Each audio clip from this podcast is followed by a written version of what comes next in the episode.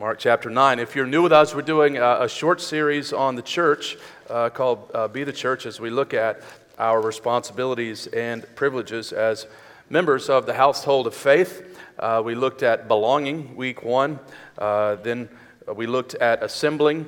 Last week, uh, the Right Reverend Dr. Strickland uh, did a wonderful job talking about caring from Galatians 6, and today we're going to look at serving.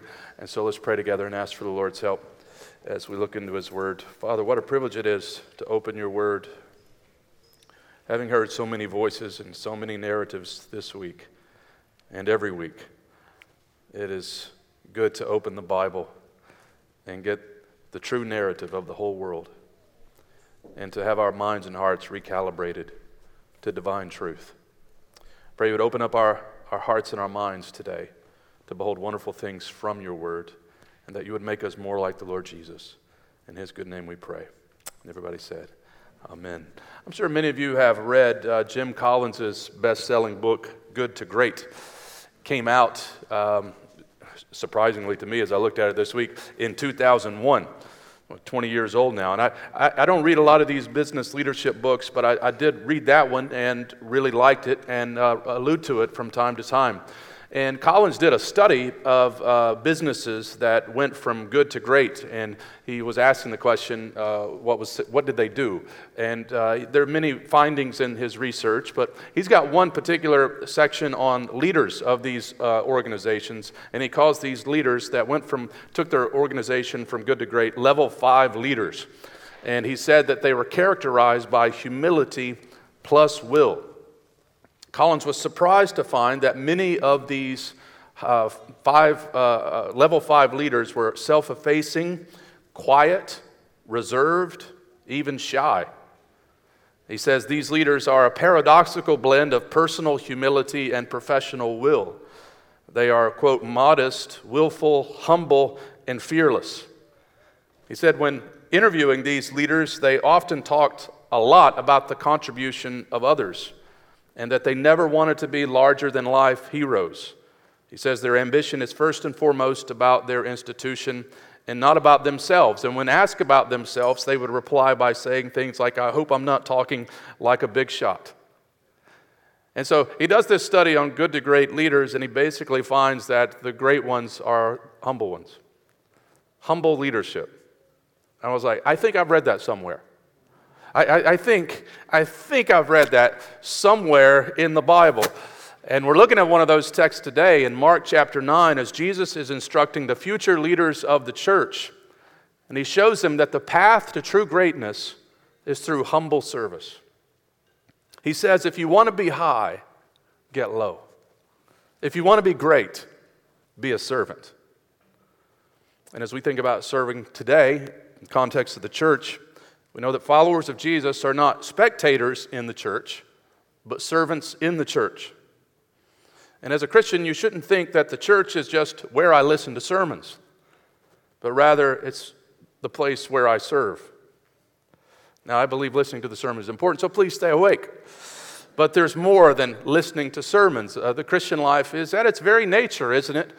About humble service. We think about John chapter 13, the classic text where Jesus washes the disciples' feet and he gives them the lesson after he performs this service and says, If then you, your Lord and teacher have washed your feet, you also ought to wash one another's feet. For I have given you an example that you should do just as I have done to you. And what's this sentence? Truly I say to you, a servant is not greater than his master. nor is a messenger greater than the one who sent him. If you know these things, blessed are you if you not know them, but do them. We're not greater than our master. And he served. And it's a privilege to serve Jesus and his people, isn't it? I mean, we should be in hell today, and we're not. We have been forgiven, cleansed, redeemed, secured. And the only right response to this grace is graciously and gladly serving Jesus and his people. Now, the synoptic writers, Mark, uh, Matthew, Mark, and Luke, uh, allude not to the John 13 washing of the feet, classic text on serving, that's only in John's gospel, but they include these narratives where Jesus has now kind of turned the corner. He's heading toward Jerusalem and he's spending concentrated time with the leaders of this new messianic community called the church. And they just don't get it. in fact, in Mark chapter 8 to 10, three times Jesus predicts his, his death and his resurrection which is quite remarkable in itself that you could predict a resurrection. And right after, Jesus gives this prediction about being rejected and, and suffering and dying on a cross. He has to give a corrective to the disciples because they're still thinking about status and prestige and what it would mean for them if Jesus really is the Messiah. I want you to see these, these three episodes briefly. In Mark chapter 8, this is the first one where Jesus predicts his, his, uh, his death and resurrection. This is after he has said to, to the disciples, Who do people say that I am? And Peter gets it right and says that you are the Christ. And then he tells them what kind of Christ he is in Mark 8:31 and begins to tell them about how he's going to be rejected, how he's going to be killed and after 3 days rise again. And Mark says, and he said this plainly to them. But Peter took him aside and rebuked him. It's never a good idea to try to rebuke Jesus. but turning to his disciples, he rebuked Peter and said, "Get behind me, Satan." If you are not setting your mind on the things of God, but on the things of man. And calling the crowd to him with his disciples, he said to them, If anyone would come after me, let him deny himself and take up his cross and follow me. Peter has gotten it right that Jesus is the Messiah, but what he did not understand is that his followers would be characterized by sacrifice and serving and suffering, that glory would come later. And the idea that the Messiah would die on a cross was a very strange idea. After all, Messiahs win. The very heart of being a Messiah is that you are a winner. When Nick Saban went to University of Alabama, he was the Messiah of the football program. And if Saban walked into an interview and he, he, told all the Alabama fans, We're going to lose every game this season, guys, that would be crazy to them. They were like, We're not Kent State. We're, we're Alabama. We, we win championships. And Jesus has said, I am the Messiah and I'm going to die. And Peter says, That can't be. Messiah's triumph. And of course, he did triumph, but in a very unusual way. He was not the Messiah that they were anticipating, but he was the Messiah that they needed.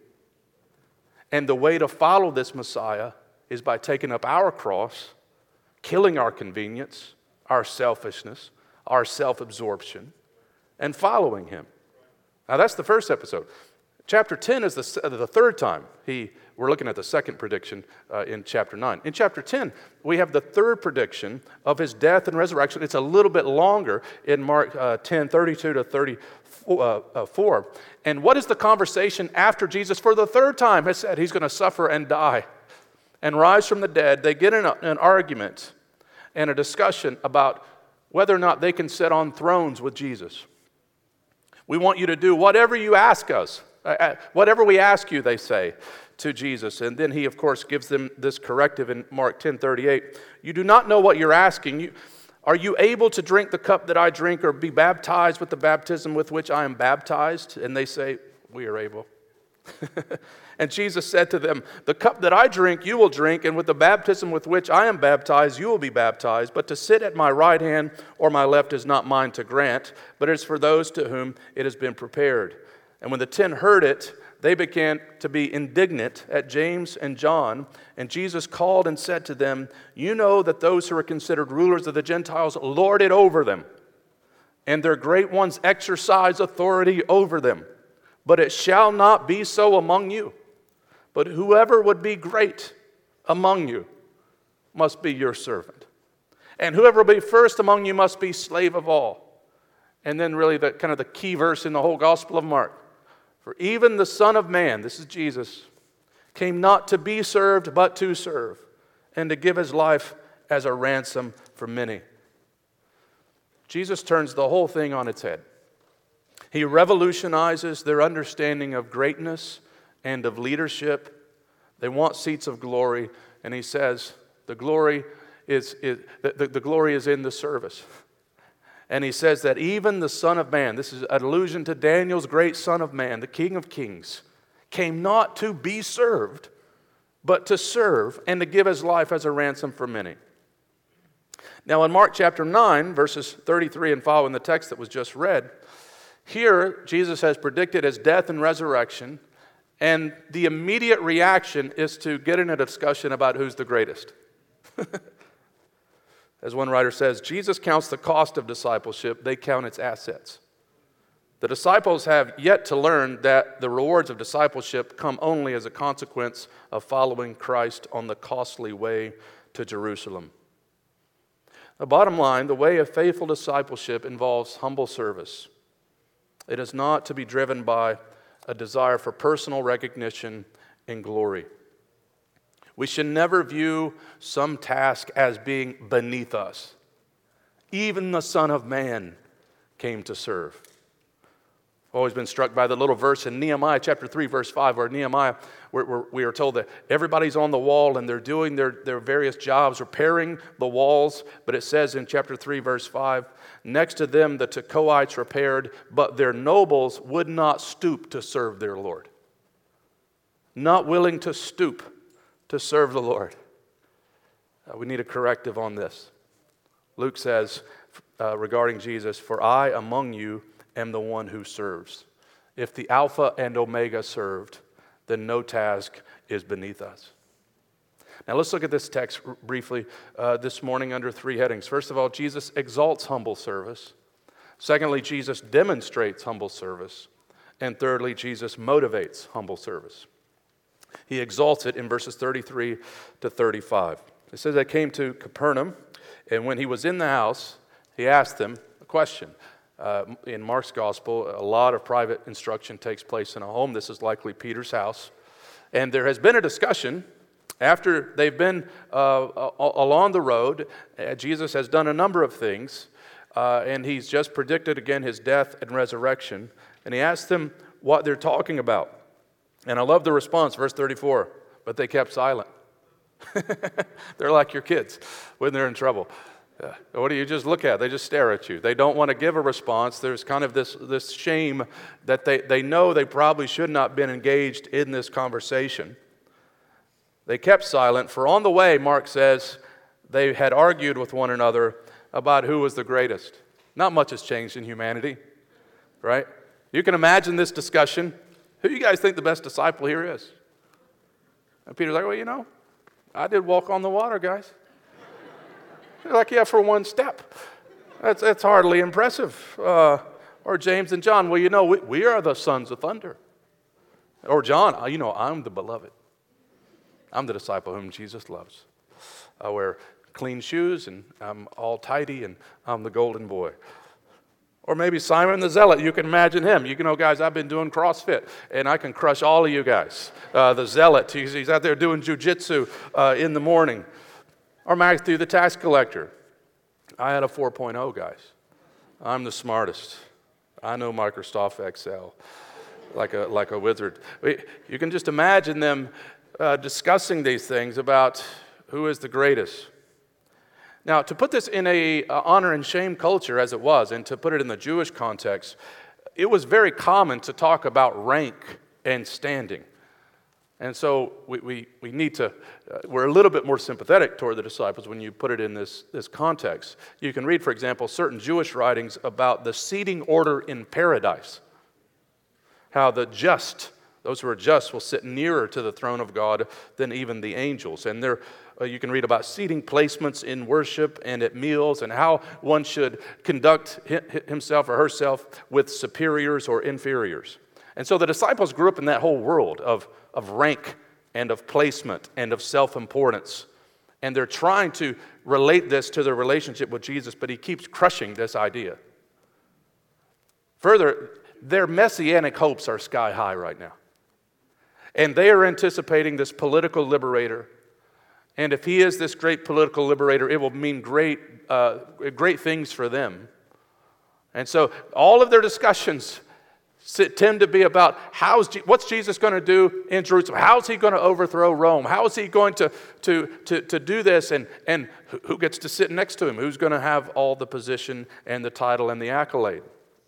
And Jesus, again, turns it on its head. Now, notice in verse uh, 35, Jesus doesn't um, tell them not to pursue greatness. Oh, there's a great book called Humble Ambition, and I think that's the kind of idea that Jesus is, is, is getting out here. He, he doesn't tell them, I oh, don't worry about any of this stuff and just be lackadaisical and, and slothful. But they're arguing about who's the greatest, and he says, if anyone will be first, he must be last of all and servant of all. And the same thing happened in chapter 10, as I read that earlier. If you want to be great, be a servant. So he doesn't tell them to not pursue greatness, he simply redefines what greatness is. What is it? It's being great in the things that matter to God. It's being great in the things that please God. As one writer says, there's nothing greater in God's eyes than giving, and no vocation affords opportunity to give more than that of a servant. Be great in that. Everyone has the opportunity to be great in the kingdom of God because everyone can serve. Have you seen any examples of true greatness lately? It looks like the teenager who honors his parents and cares for his younger brothers and sisters, even those that require special attention. It looks like the single woman in the church who radiates a contagious Christian joy and cheerfully serves numerous families in the church. It looks like the successful businessman who serves on the parking lot team. It looks like the successful professors that volunteer on the hospitality team and security team. It looks like the single man who lives a simple life so that he can give to the adoption fund, helping those who want to adopt children. It looks like those who quietly and consistently give to the offerings of the church. It looks like those who invite college students into their homes and serve them. It looks like welcoming new people into the church. There is no shortage of opportunities to serve God. The problem lies in our hearts, not with opportunity. We need to deal with the self absorption in our hearts. Self absorbed people only think of themselves. And you don't have to teach people to do this. We by nature do that. I remember when one of my daughters, several years ago now, was doing her spelling homework and she was to make a sentence with, with each vocabulary word, and the word was everything. And so she wrote the following sentence Everything is all about me. man, that's some honesty right there, man. Like, eh, now, we didn't teach her that. You understand that? We're trying to teach the opposite of that, but you don't have to teach that because that's just hardwired into our fallen nature. Self absorption is also a miserable existence.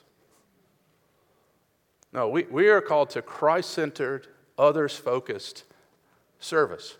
We need a strong dose of Philippians 2 3 to 4 every day of our lives. Do nothing out of selfish ambition or conceit, but in humility count others more significant than yourselves. Let each of you not look on his own interest, but on the interest of others. And the only way we really do this is by applying the gospel to our hearts. Because it's only the gospel that can free us from our addiction to ourselves. We have to apply Mark 10:45. The son, even the Son of Man came not to be served, but to serve, and give his life as a ransom for many. Another big obstacle of this, of course, is cynicism. That is, it's easy to, in a church, especially, to sit on the sidelines and just be critical of everything, to sort of be a Siskel and Ebert Christian. All you have to do is look at the failures of others, and there are many failures, and you can be a critic. But that, too, is a miserable existence. And it's also a failure to see a lot of the good things that many faithful people are doing in the church all the time. And if you are a leader or planning to be a leader, let me just remind you that people do not want to follow negative cynics. They want to follow humble servants who work hard. And Jesus keeps pressing this point to these disciples, and it needs to keep, keep being pressed to us. In verse 35, we read that Jesus sat down with the 12 and he began to give them this lesson. To sit down was the normal posture of the day for the authoritative teacher. And he says, if anyone will be first, he must be last of all and servant of all. That word servant, diakonos, where we get the word deacon from, is a word used, for example, of, of waiting tables. And the idea here is that there's personal devotion involved in service. This is not the kind of service that a slave would do or a servant for hire, but one that is born out of love and devotion. And in the Greek world, this kind of service was viewed as being undignified. But in Christianity, this service flows out of love. It flows out of a love for God and neighbor. And in the church, it flows out of a love for our brothers and sisters. This is just basic discipleship 101. It's not about being flashy or famous, it's about being faithful servants. Jesus will not say on the last day, Well, well done, good and famous servant, but well done, good and faithful servant. And for many people, Christianity is an exercise in philosophical study. But our faith is intensely practical. It's about how we serve people. Many love to argue theology, but spend no time serving anyone. Don't just have a theology of Christ's humility, show humility. Demonstrate your theology. We have too much unmetabolized theology. It needs to be worked out, sweated out, in the rhythm of life. And with all of our weaknesses at IDC, I'm grateful we have many people who do just this, who are faithful servants. Let's do it all the more by God's grace and for His glory. Jesus exalts humble service. This is what discipleship is. Secondly, Jesus demonstrates humble service. This is what it looks like. And now, what Jesus does is He enacts the truth that He's been teaching. And it says, He took a child and put him in the midst of them, and taking him in His arms, this is a wonderful picture of Jesus. Taking this child in his arms, whoever receives one such child in my name receives me, and whoever receives me receives not me, but him who sent me. Humble service, he's, he's teaching here, means that we do not overlook the lowly, but we receive them, we care for them. As Jesus is taking up this child in his arms, receiving this child, it's his way of saying, care for the least of these. Don't overlook those that society overlooks. No one is beneath you. Stop worrying about status and position and being known and start taking on unnoticed tasks for seemingly insignificant people in the eyes of the world and do it in my name. Don't worry about being the greatest, be concerned about the least. Now, the child Jesus uses as an example in uh, various ways in the Gospels. In one occasion, he uses a child as an example of faith, that we are to have a childlike faith. That's not the point here. The point here is, is Jesus is taking up uh, the, the child, which was viewed as being insignificant in the Greco Roman world, and he's saying, not here be like children, but actually to embrace children. It's a picture of humble service. And this is very countercultural. In the Roman world, children were not valued.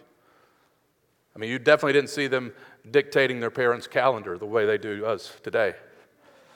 There's no Disney World, Pixar, Chuck E. Cheese, and all of the mega million dollar uh, businesses and entertainment uh, groups that, are, that cater to children. And now, regarding Jewish children, they, they viewed them much better, but they still viewed them as having little status and having not arrived yet. They were illustrations of the very last. And Jesus here says, serve the little ones. And this is consistent with what Jesus says in places like Matthew 25 when he mentions uh, caring for the thirsty and the lonely and the naked and the sick and the imprisoned. The way to be significant is by caring for the insignificant.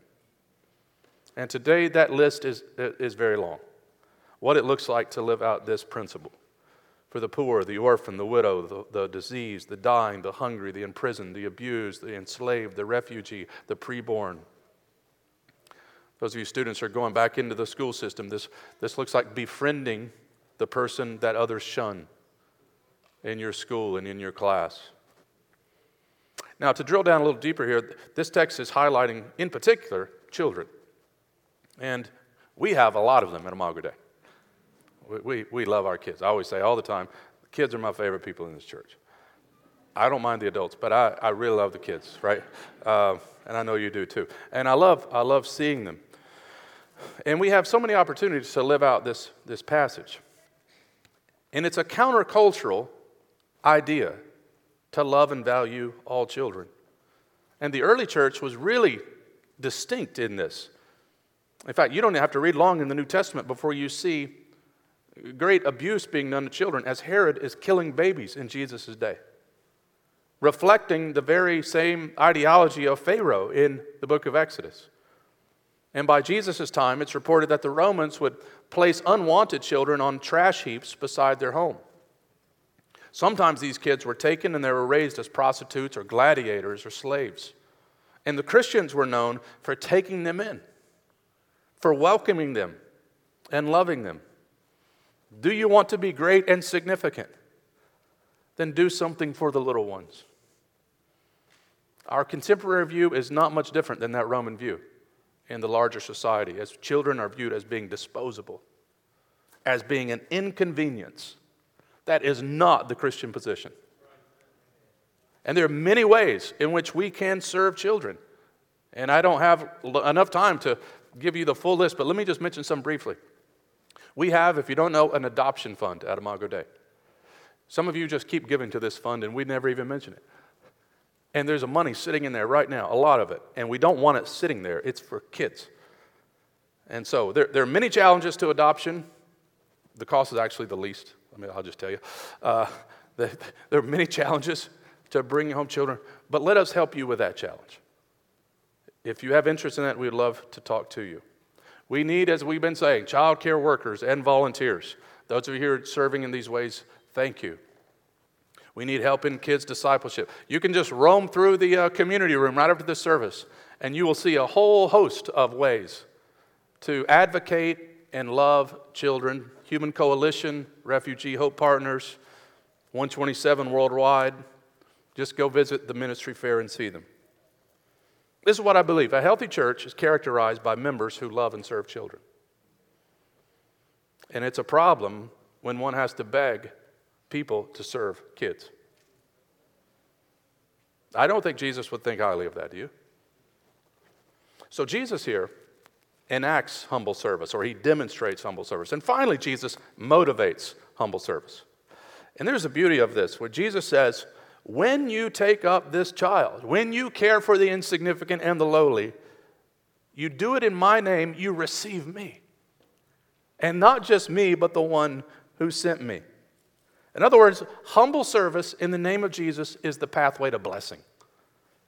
Humble service is the pathway to greatness, and it's also the pathway of blessing. It's finding the life that is truly life. Just doing a simple act in Jesus' name that is, in obedience to Jesus, in honor of Jesus, as unto Jesus. You receive me, he says. That is, you receive sweet fellowship with me. And you receive the Father who sent me. You get wrapped up into the warmth of this relationship. So, our motivation, we serve out of a love for Christ, knowing that blessing comes from serving in his name. And what we have to do is stop playing the little games that we often play to try to excuse ourselves. And I know these games well because I've played them. The time game, for example, as people will say, I'll serve Christ one day. It's kind of like Detroit Lions fans. We're going to be good one day. How about this year? That'd be great. Or I used to serve Christ back in the day. Now, clearly, there are times when people are hurt, wounded, etc. They need space to heal and be restored, but I'm not talking about those cases. I'm talking about a person who claims to be a Christian, who is in a good state of mind and body, but excuses himself or herself from serving Christ in his church with these little excuses. I love Paul's words in Romans Do not be slothful in zeal, be fervent in the Spirit, serve the Lord. I think every Christian that lives in a privileged part of the world like we do must always ask the question Do I love comfort too much? Has comfort caused me to shrink back from passionate service to Jesus Christ and others? Or the comparison game. The comparison game is, well, I've done more than Bill. And you can always find someone to compare yourself with. But here's the reality we are going to stand before Jesus Christ and give an account not for someone else, but for our own lives. And it really won't matter what Bill did when you stand before King Jesus. No, we, we serve unto Jesus, not in comparison to others. And you see, what, what, we're back to the heart again. When it comes to service, I don't have to tell Christians they ought to serve. That should be, they should know that, right? That's basic to Christianity. But it's the motivation that we need. And what we need is an overflow of love, a heart that's captivated by the grace of Christ. You see, people who have that, who are captivated by a love for Christ, they want to serve Christ and his people. They're asking, How can I serve? It's like the husband who loves and serves his wife. He does it because he wants to, because there's love, there is affection. And we need to, we need to have this motivation because often what we can have is a certain set of expectations that go unmet when we serve. For example, we may expect people to actually thank us, right?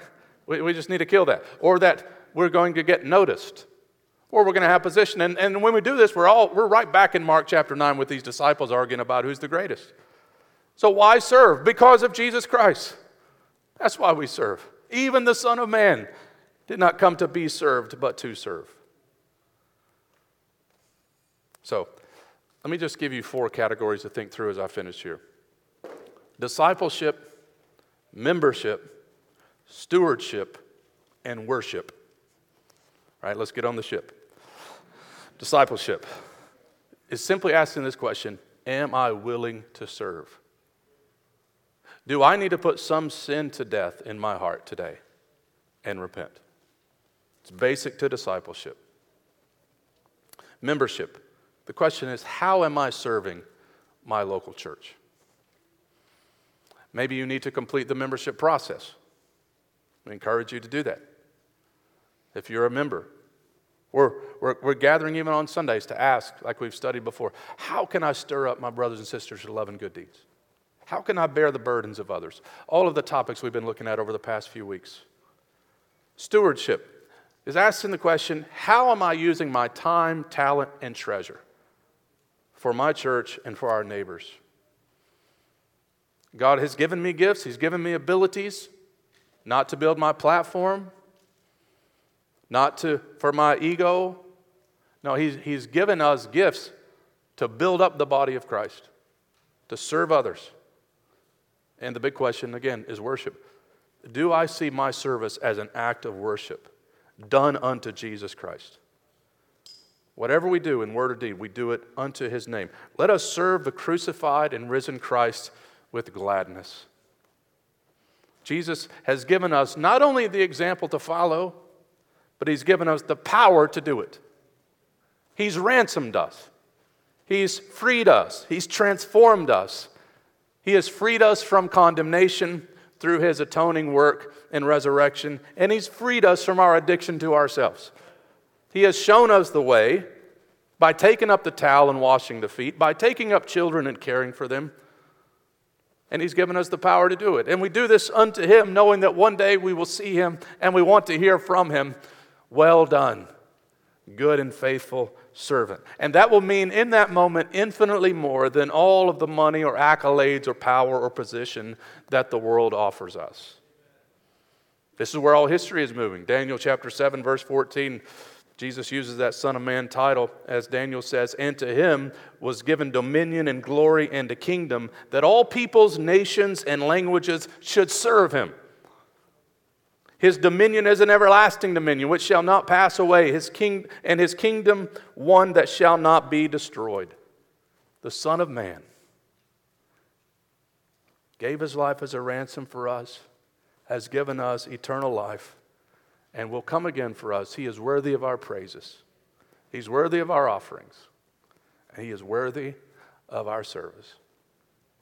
Let's pray together and ask the Lord to write these things on our hearts today and change us from the inside out. Father, we uh, read in your word here and we, we so identify, as bad as we may hate to admit it, with these disciples. And we pray that you would come today and apply the gospel afresh to us, that you may help us to grow in humility, help us to grow in thinking about others being more significant than ourselves I pray you would put to death in our hearts selfish ambition and give us, give us holy ambition, doing something great that matters to you and to the kingdom. So I pray you would make us a group of faithful servants, keeping our eye on the Lord Jesus, who will come again. And Lord Jesus, we bless you for how you have served us, how you continue to serve us, continue to intercede for us. We want to reflect your character in this world. So help us to serve faithfully, we pray, in our church and to our neighbors. In Jesus' good name we pray. Everybody said, Amen.